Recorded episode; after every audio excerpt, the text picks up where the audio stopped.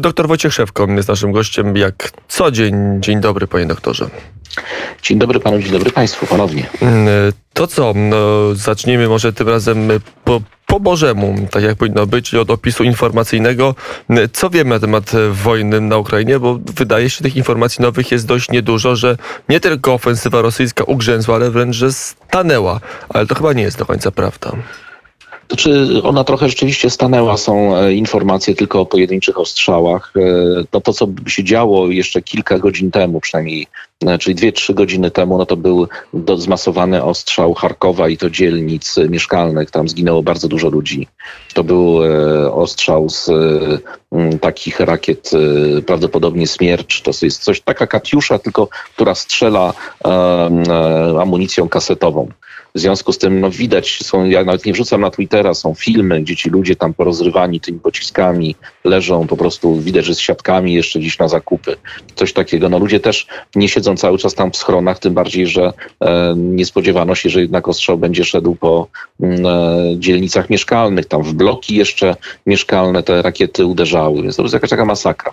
Więc to rzeczywiście mm, się działo. W Czernichowie też prawdopodobnie też po dzielnicach mieszkalnych właśnie tak po, Rosjanie sobie postrzelali. No i to jest, to jest jakiś zupełnie nowy etap w tej wojnie, bo przecież Charków to był, jest to miasto, gdzie jest znaczna część ludności, przynajmniej jak Rosjanie twierdzą, prorosyjskiej. E, taki, to miała być w ogóle jakaś taka stolica przyszła tej wschodniej być może Ukrainy, e, w którymś tam z kolejnych planów Putina, no a tutaj ostrzał taki po ludności cywilnej, no to jest coś e, niezwykłego i niebywałego. No poza tym mamy też sprzeczne informacje też z południa, bo na przykład jedna z miejscowości, już nie, nie będę ich wymieniał, bo Państwo i tak będziecie już szukali je, umieszę tę informację na swoim Twitterze. Jedna z e, miejscowości miała być zajęta przez Rosjan, Teraz e, są um, wideo, gdzie widać ewidentnie rosyjska artyleria ostrzeliwuje port w tej miejscowości, no więc powstaje pytanie, no to ona jest zajęta, do swoich strzelają, czy, czy może już nie jest zajęta. Tam rzeczywiście tam się coś ciągle dzieje na tym froncie, ale jest faktem, że te fronty trochę ugrzęzły. No być może Rosjanie też zatrzymali się, ponieważ podciągają sobie zaopatrzenie i przygotowują się do jakiegoś zdecydowanego mm, uderzenia.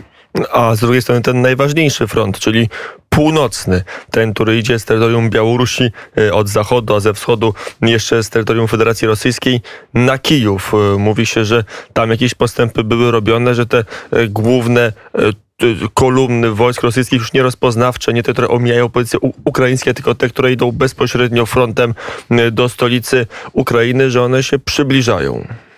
Także one się przybliżają, one, to wygląda na próbę okrążenia, e, okrążenia Kijowa od e, zachodu. I to tak chyba wygląda, ponieważ to, to wojsko jest. Y, no, mamy takie informacje, jakie mamy. Pojawiają się po prostu zdjęcia najczęściej albo wideo. Na, na, jedną, na jedną sekundę tylko panom przerwę. Rosyjsko-ukraińskie, rosyjsko-ukraińskie negocjacje zakończone. Drzwi sali, w których odbyły się e, trzy rundy spotkania są otwarte. Jeszcze informacji, czym się zakończyły, nie mamy. Proszę, panie doktorze, do, kontynuować. Do frontu. Tak jest, no więc wiemy też, wiemy też, że te wojska znajdują się tak naprawdę na przedmieściach e, Kijowa. Odległości takiej jak mniej więcej od centrum Warszawy, ja myślę Ursus, może coś takiego, może kawałek dalej. Czyli już całkiem blisko. No, ale też nie wiemy, jak wielkie są to oddziały. Tam w każdym razie na pewno dochodziło do walk, ponieważ również Rosjanie wrzucali takie e, wideo z tych takich dzielnic, e, e no i z, miejsc, gdzie e, e, widać tą technikę wojskową ukraińską poniszczoną, ta piechota rosyjska gdzieś tam rozlokowana, więc nie wiadomo, czy ona tam została, czy, czy, czy, czy poszła dalej, czy po prostu tylko i wyłącznie się, czy tam to została wyparta. I to są wszystkie dane, które mamy. Jest tych danych dotyczących e, działań wojskowych bardzo e, niewiele. Więcej wiadomo na forum politycznym, prawdę powiedziawszy, niż na forum wojskowym. Jakby ten front stał się teraz w, gdzieś w tle, poza tymi bombardowaniami w Charkowie i w innych miejscach, które mają już charakter zbrodni ludobójczej. E, mamy też wydarzenia czysto e, takie społeczne w Briańsku, w mieście nad Morzem Azowskim, które miało być zajęte w całości, a może nie w całości przez wojska rosyjskie. Doszło do protestu. E, tłum, bo kilkuset osobowy, może i ponad tysiąc osób skandował do wojska rosyjskiego wyjeżdżajcie, tu jest Ukraina i inne mniej cenzuralne hasła i żołnierze rosyjscy nie bardzo wiedzieli, co z tym zrobić. Stali dookoła chyba ratusza, nie jestem pewien, pewnym kordonem. Też mieszkańcy nie atakowali tych żołnierzy, tylko skandowali.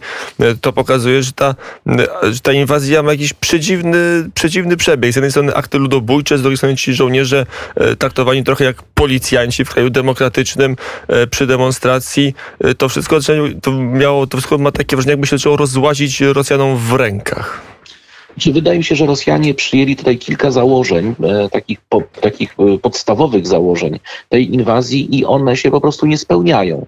Rosjanie ewidentnie zakładali, bo to przebijało się przez wszystkie wypowiedzi, również ich propagandy, że oni będą witani przynajmniej na tej wschodniej Ukrainie no, chlebem i solą i kwiatami, że ta ludność cywilna, oni chyba uwierzyli w to, że ta ludność cywilna, jak tylko tych nazistów e, się obali, to ona e, wywiesi rosyjskie flagi albo te wstążki świętego Jerzego sobie przypnie i będzie tańczyła w centrach miasta. Tutaj tak nie jest. I ci żołnierze po prostu nie wiedzą, co robić, bo nie mają rozkazów, nie będą przecież strzelali do ludności, która miała ich witać chlebem i solą.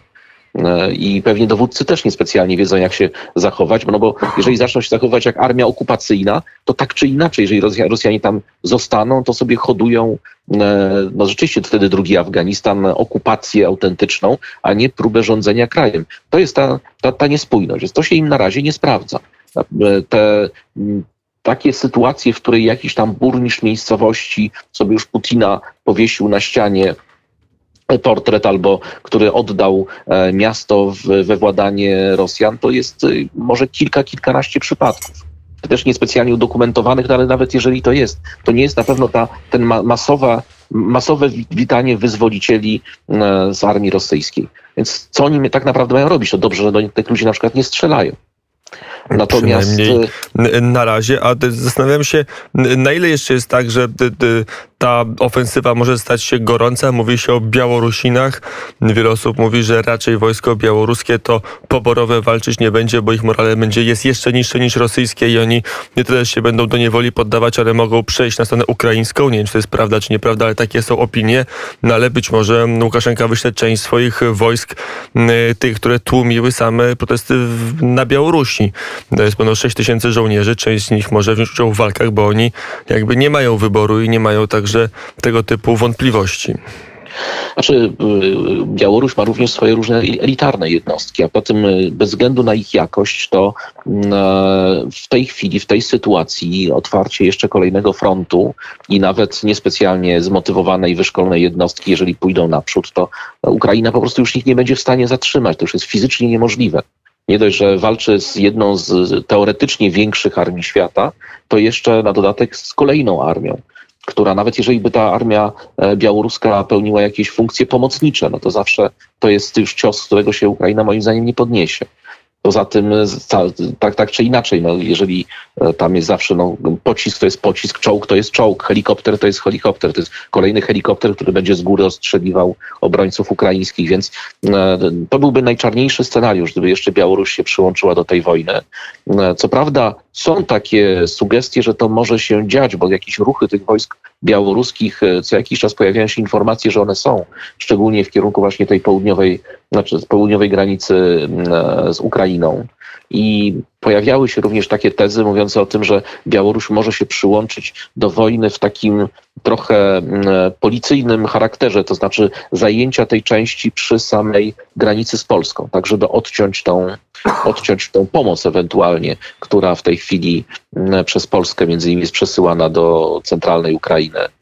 E, natomiast widziałem wypowiedź Departamentu Obrony amerykańskiego i tutaj musimy wierzyć, bo o tyle Amerykanie mają jednak e, najlepszy ogląd sytuacji, również ze względu na zdolności rozwiadu elektronicznego. No, my tylko wiemy po zdjęciach, oni mają, mają te mapy w kolorze i w trójwymiarze niejako. W związku z tym wiedzą dużo więcej i oni twierdzą, że na razie nie widzą e, przygotowań jednostek białoruskich do wtargnięcia na teren e, Ukrainy. No, ale wystarczy, że Białorusini tylko i wyłącznie pomogą wjechać tam jednostkom rosyjskim, które przecież cały czas przez tą Białoruś się przemieszczają i z całą pewnością nie wszystko to, co przyjechało na te rzekome manewry na granicy tutaj między innymi polskiej, nie wszystko jeszcze wjechało na Ukrainę. Mówi się, że 100 tysięcy bierze udział, 50 tysięcy jest w rezerwie, ale czy nawet jeżeli Rosjanie rzucą te 50 tysięcy, to czy to wystarczy? No rzucili 50, ugrzęźli, czyli kolejne 50 postępów specjalnych nie ma. Tam, gdzie są, to rodzą kłopoty, jak e, realne protesty społeczne. Jeżeli wojsko rosyjskie wyjedzie, to nie uda się nawet policji sformować w takim Briańsku na przykład zapewne i trzeba będzie tam wracać, więc e, pokazuje pokazuje, ile jeszcze dywizji Rosja musi uruchomić, żeby opanować przestrzeń. Znaczy, panie redaktorze, no, oglądaliśmy wielotysięczne manifestacje kiedyś i w Rosji, i na Białorusi i tłumienie takich demonstracji te reżimy mają opanowane bardzo dobrze. E, to na pierwszym procesie, proteście wyjdzie tysiąc osób, a na następnym e, te sto, które zostanie jeszcze i nie będzie zwiedzało w tym czasie Syberii czy jakichś innych miłych miejsc zostaną te osoby aresztowane, wywiezione.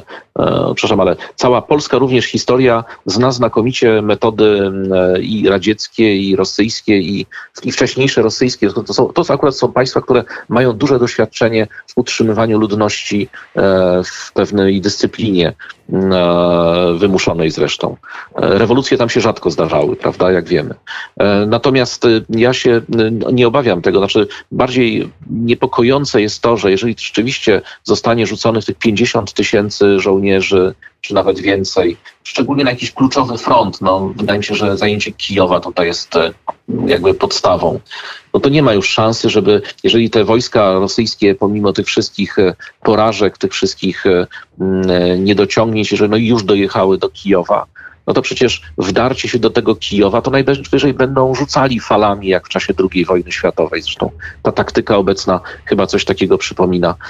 I te wojska po prostu wedrą się do Kijowa, zajmą Kijów i to będzie ten cios, który Rosjanie wykorzystają do jakiegoś próby budowy rozwiązania politycznego, prawda? Czyli pokazania, proszę bardzo, już ustanawiamy nowy rząd, rząd kolaboracyjny, rząd e, wezwie. Ale może e, po prostu się nie uda, może nawet 50 tysięcy nie wystarczy, żeby zająć Kijów. To jest 2 tysiące mieszkańców, część wyjechała, część została, 2 miliony mieszkańców, część, część została. Ileś znaczy, tam jest. Ja bym chciał, żeby, panie redaktorze, znaczy wi wiadomo, że kibicujemy Ukrainie, tak? To, to tego nie ma wątpliwości. Natomiast patrzmy się na realia. Który to jest dzień inwazji? Piąty. Piąty. Po pięciu dniach tak naprawdę mamy wojska pod samym Kijowem. Mamy zajęte całe praktycznie południe. Nie poszły co prawda na Odessę. E, osiągnięty cel, odcięcie tak naprawdę Morza, Morze Azowskie jest już jeziorem rosyjskim. E, wojska w Mariupolu są okrążone, no padną pewnie dzisiaj albo jutro, no, zostaną zmasakrowane po prostu. E, faktycznie jeszcze tylko Charków został. Jeżeli Charków Rosjanie, no pewnie go nie zajmą tak szybko, ale po upadku Mariupola, to ta cała wschodnia Ukraina, znaczy obrona na wschodniej Ukrainie zacznie się sypać. Nie wiem, dlaczego Rosjanie upierają się przy zajęciu Charkowa. Mogliby to tak naprawdę ten Charków okrążyć i pójść dalej i zacząć iść w kierunku Kijowa. No ale widocznie, nie wiem, z przyczyn jakichś polityczno-sentymentalnych chyba. Znaczy, od razu chcę zaznaczyć. Miałem okazję, ponieważ e, też dużo osób mnie pyta, dlaczego Rosjanie robią to, co robią. W związku z tym, ponieważ ja nie jestem specjalistą od prowadzki wojskowej, w związku z tym jest kilka think tanków, łącznie z takim think tankiem z West Point, ale jest również kilka takich, które publikują, głównie amerykańskich zresztą, różnego rodzaju analizy wojskowe i czytałem jednego z generałów amerykańskich, emerytowanych, który jest w takim właśnie think tanku, robią na potrzeby Departamentu Obrony również analizy. I on napisał, że razem z kolegami od 48 godzin zastanawiają się, o co chodzi Rosjanom. Nie potrafią znaleźć żadnej logiki w tym, co Rosjanie robią, w tym, jak walczą. Oni mówią, że, e, cytuję prawie dosłownie, wysyłanie kolumn wojska bez rozpoznania, które wjeżdżają, bez, bez, e, one nawet nie wiedzą do końca, gdzie jadą, byle naprzód. E, kończy im się paliwo i amunicja. One są masakrowane później przez, przez nawet piechotę z bronią przeciwpancerną. To nie, co, co więcej, używanie rzekomo, no ja tylko powtarzam, używanie jednostek specjalnych, spadochronowych jako zwyczajnej piechoty, która idzie na punkty umocnione na karabiny maszynowe. To jest, czy to jest marnowanie jak gdyby jednostek, które są do, do zupełnie do czegoś innego przeznaczone. Że nie ma żadnego pomysłu tak naprawdę. Nie, nie, miejscowości nie są, nie są zajmowane. Przez miejscowości Rosjanie próbują przejeżdżać, przynajmniej próbowali do tej pory. Mówią, że to jest całkowicie bezsensowne. Tutaj nawet nie sprawdza się taki scenariusz, że wysyłamy, tak jak w czasie I wojny światowej, kolejne fale żołnierzy, mając nadzieję, że tam się po prostu stopią lufy karabinów maszynowych albo skończy się amunicja po drugiej stronie. No, Więc... Brytyjski, Brytyjczycy tak robili, prawda, w czasie bitwy pod Sommą. No, kiedyś tam ci wreszcie wyginą, prawda, czyli skończy im się amunicja. To są, no ale to też to jest całkowicie przeczy rzekomo jakimkolwiek podręcznikom do taktyki. No, więc ja też nie potrafię powiedzieć, dlaczego oni zachowują się w tak dziwny sposób, który nie pasuje również do tych wojen, które do tej pory prowadzili. Inaczej zupełnie radzili sobie w Syrii, zupełnie inaczej, e, chociaż oczywiście dużo gorzej walczyli e, w Gruzji. E, natomiast e, to, co tutaj prezentują, to jest nie z punktu widzenia tylko samego znaczy sprzętu, morale żołnierzy i tak dalej, ale rzekomo. No ja mówię, panowie zapytać się, jakich specjalistów może jeszcze jacyś są na Akademii Sztuki Wojennej. Tych, tych specjalistów, się... panie doktorze, na pewno, e, na pewno się od nich dowiemy, co oni ty, o tym sądzą. Wczoraj generał Skrzypczak powiedział parę zdań na temat taktyki ukraińskiej i taktyki rosyjskiej, a teraz przeczytam pierwsze oświadczenia po negocjacjach. Strona ukraińska strony jadą do stolic na konsultacje, powiedział doradca szefa Kancelarii Prezydenta Ukrainy e, Michaiło e, Podolak. Delegacja rosyjska i ukraińska określiły dziś szereg tematów priorytetowych, w których nakreśliły pewne decyzje, powiedział doradca e, szefa gabinetu prezydenta Ukrainy. Rosja i Ukraina rozmawiały o możliwościach przeprowadzenia w najbliższym czasie drugiej rundy rozmów. To też cytat z doradcy. Jeszcze jeden głównym celem dzisiejszych rozmów na Białorusi Białorusi było omówienie zawieszenia broni na terytorium Ukrainy. Strona ukraińska opuściła miejsce e, negocjacji e, e, i dalej to już inne są informacje, więc teraz wiem, że Adrian Kowarzyk ma pytanie do pana doktora. Panie doktorze, skoro Jest. ciężko szukać logiki w tych działaniach, to na ile możemy być pewni, że Rosjanom nie puszczą w pewnym momencie nerwy, tak jak słyszeliśmy, co się działo nieopodal Czernichowa, użycie amunicji kasetowej zabronionej przez przez konwencję genewską. To podała agencja Ukrinform. Na ile pewna jest to informacja i na ile jesteśmy pewni, że coraz bardziej śmiercionośna broń nie będzie wykorzystywana w tym konflikcie? Znaczy z całą pewnością użyto w Charkowie, ponieważ jak widzę zdjęcia, a na zdjęciach są również nie wybuchy i są zdjęcia i wideo pokazujące, że właśnie amunicja kasetowa była używana przeciwko ludności cywilnej. No to jest w ogóle ostrzeliwanie celowe ludności cywilnej to jest klasyczna zbrodnia wojenna z artykułu 8 Statutu Rzymskiego Międzynarodowego Trybunału Karnego. E, to jest coś, za co za to dokładnie Putin może i pewnie będzie, kierownictwo rosyjskie, będzie kiedyś ścigane, jeżeli tylko taka możliwość się pojawi. Bo to jest jawne, otwarte złamanie właśnie tej, tego no, podstawowego no, prawa wojennego. E, I, e, I rzeczywiście właśnie to wygląda tak, jakby komuś tam puszczały nerwy albo chodzi o zastraszenie tych obrońców, czyli pokazanie proszę bardzo. Do tej pory byliśmy mili, a teraz wam pokazujemy. Albo rzeczywiście to jest e, jakiś akt desperacji, ponieważ te kolejne fale próbujące wjechać do miasta są e, likwidowane, nawet jeżeli gdzieś wjadą, to są likwidowane już w samym mieście i Rosjanie chyba się zorientowali, że tak jak pamiętamy oblężenie kiedyś Groznego, nie wiem czy Państwo pamiętacie, to oni mają tych Groznych tutaj kilka potencjalnych przynajmniej na terenie, na terenie Ukrainy.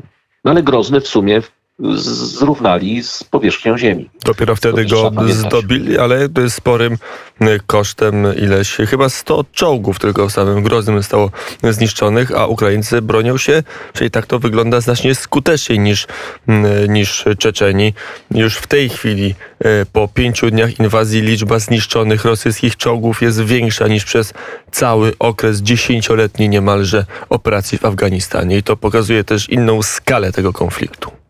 Tak, zdecydowanie tak. E, e, chociaż to też e, w samej Czeczeni Rosjanie jak gdyby nie zwracali specjalnie uwagi na ludność cywilną. Tutaj jest trochę inaczej w tym konflikcie. No, oni jednak tutaj próbują rządzić i denazyfikować państwo. Znaczy, próbują zająć terytorium, którym będą rządzić, a nie zająć terytorium, w którym tak naprawdę najchętniej wyniszczyliby całą ludność cywilną. O, to może chyba taka jest różnica. No ale tak czy inaczej, trudno jest się doszukać po pierwsze logiki w ich zachowaniach, również logiki um, takiej wojskowej. Um, natomiast cele polityczne Putin dzisiaj nakreślił i no, dlatego jestem tak ciekaw, co tak naprawdę działo się na tych rozmowach, ponieważ Putin powiedział, że warunki w ogóle są trzy. Uznanie suwerenności Rosji na Krymie, demilitaryzacja, denazyfikacja państwa ukraińskiego, zapewnienie neutralnego statusu Ukrainy. Ja myślę, że na ten trzeci ewentualnie punkt mogliby się Ukraińcy zgodzić. Natomiast no, z całą pewnością E, oddanie terytorium Krymu i e, formalne, prawda, bo od tej pory już nie można mówić, że mamy roszczenie, nawet jeżeli Rosjanie tam będą siedzieli przez najbliższe 100 lat. I ta denazyfikacja oznacza po prostu e, ingerencję polityczną, czyli Rosjanie wskażą prawdopodobnie partie, które będą mogły startować w wyborach. No, tak to przynajmniej rozumiem. A z drugiej strony dzisiaj Włodymir Zełęński E, podpisał prośbę o... Deklarację o chęci przystąpienia do Unii Europejskiej. Tak, co pokazuje, że jakby kierownictwo polityczne wcale nie jest takie pewne tej neutralności swojego państwa. Nie, ale to, nie, to jedno z drugim nie ma nic wspólnego. Może państwo być państwem neutralnym, być członkiem Unii Europejskiej. Znaczy państwo może się zneutralizować e, międzynarodowo, tak jak na przykład Szwajcaria. To jest państwo, które nie może być, nawet nie chciało przystępować do Organizacji Narodów Zjednoczonych, bo Organizacja Narodów Zjednoczonych może nakładać sankcje a to się kłóci ze statusem e, neutralności. Ale dziś, dziś Szwajcaria nałożyła sankcje na Rosję. Dzisiaj tak, to jest też właśnie wielki przełom. E, zresztą to chyba bardziej zaboli niż sankcje z innych krajów, bo w Szwajcarii jednak pewnie oligarchowie mają więcej pieniędzy niż e, gdzieś w, Paryżu czy, czy w, banku, w banku w Madrycie. Ale trzeba dodać, że dali 24 godziny oligarchom na to, żeby by zrobili coś ze swoimi funduszami, bo wczoraj zapowiedzieli, dzisiaj wprowadzili. No tak, no to nie, nie pierwszy raz, no ale to też nie, wiele tam, nie wiem czy Państwo wiecie, że jest taki serwis, który pokazuje loty oligarchów w tej chwili rosyjskich na Twitterze, oni śledzą te wszystkie samoloty, nawet przypisują, pokazują, który z nich gdzie poleciał, więc może nie było akurat na, chyba do Szwajcarii lotów w ciągu tych 24 godzin. No ale to już są takie, przepraszam, trochę żarty. Natomiast to, co jest, to, co jest istotnego, rzeczywiście mogłaby na, na Ukraina być państwem neutralnym. W takiej sytuacji inne państwa gwarantują jej status neutralności, czyli ona nie przystępuje do sojuszy, a inne państwa gwarantują, że Ukrainy nie, nie najadą. Tyle tylko, że po pierwsze Ukraina już raz miała gwarancję, co prawda nie twarde, bo to była deklaracja jednak to memorandum e, Budape, budapesztańskie, no ale zawsze. E, a po drugie, to, to, to, to, nie oznacza, że wtedy, kiedy się Putinowi czy jego następcy coś znowu nie spodoba, znowu nie najedzie e, na Ukrainę. No z trzeciej strony jest tak, że Ukraina wtedy może się spokojnie zbroić, to znaczy może kupować dowolne ilości broni, tylko tyle, że nie może przystępować do żadnych sojuszy międzynarodowych, a może być na przykład członkiem organizacji ekonomicznej, o ile ta organizacja nie ma własnych sił zbrojnych. Czyli znowu byśmy wrócili do kwestii armii europejskiej. Wtedy musiało być wyłączenie przy takim przystąpieniu e, Ukrainy już neutralnej do, do Unii Europejskiej. No to już e, na koniec temat rosyjski. E, panie doktorze, co się może stać z Władimirem Putinem? Czy Rosja Putina może przetrwać ten konflikt? Jeżeli Rosjanie przegraliby tę wojnę, to na pewno Putin by nie przetrwał i w ogóle prawdopodobnie Rosja, jaką znamy w tej chwili, by nie przetrwała. To znaczy, to doszłoby już do takiego ostatecznego upadku imperium. Dlatego właśnie Rosja zrobi wszystko, żeby tej wojny nie przegrać. E, I Putin sobie na to nie może pozwolić, więc to, że ściągnął w tej chwili, ma 60 tysięcy żołnierzy, no ale to nie jest jeszcze cała armia, więc ja sobie wyobrażam teoretycznie oczywiście taki scenariusz, że jeżeli ten konflikt się będzie przedłużał, to on ściągnie kolejne 100 tysięcy. Znaczy tutaj cena jak gdyby ludzka czy cena wojskowa nie ma znaczenia. On musi to wygrać, musi pokazać, że jest zwycięzcą. E, pamiętajmy też, że naród rosyjski ma trochę inną wrażliwość na e, wojnę i na liczbę ofiar. Na razie daleko do 60 milionów, prawda? W związku z tym no, może w, czasy się zmieniły, ale pamiętajmy też, że Rosjanie są wychowywani w polityce historycznej od dziecka. I ta, ten kult II wojny światowej oraz wszystkie dane z, tego, z tym związane są jednak w mentalności rosyjskiej obecne. Więc e, coś, czego nie wytrzymałoby zachodnie społeczeństwo, Rosjanie są w stanie wytrzymać, czyli liczenie na to, że tam nagle dojdzie do jakiegoś przewrotu, niepokojów społecznych, czy bardziej, prędzej, prędzej może dojść ze względu na to, że nie będzie można e, pieniędzy wyciągnąć z bankomatu, niż e, z tego powodu, że gdzieś tam e, Rosja walczy na jakiejś wojnie. Tym bardziej, jeżeli walczy z nazistami. I dlatego właśnie Rosjanie to tak przedstawiają. I tu postawimy mm, kropkę i dlatego Putin, jak rozumiem, będzie walczył, bo walczy o, w tej chwili już Putin walczy o własne życie polityczne przynajmniej. Tak jest. Tak Doktor jest. Wojciech Szewko był gościem Radia Wnet.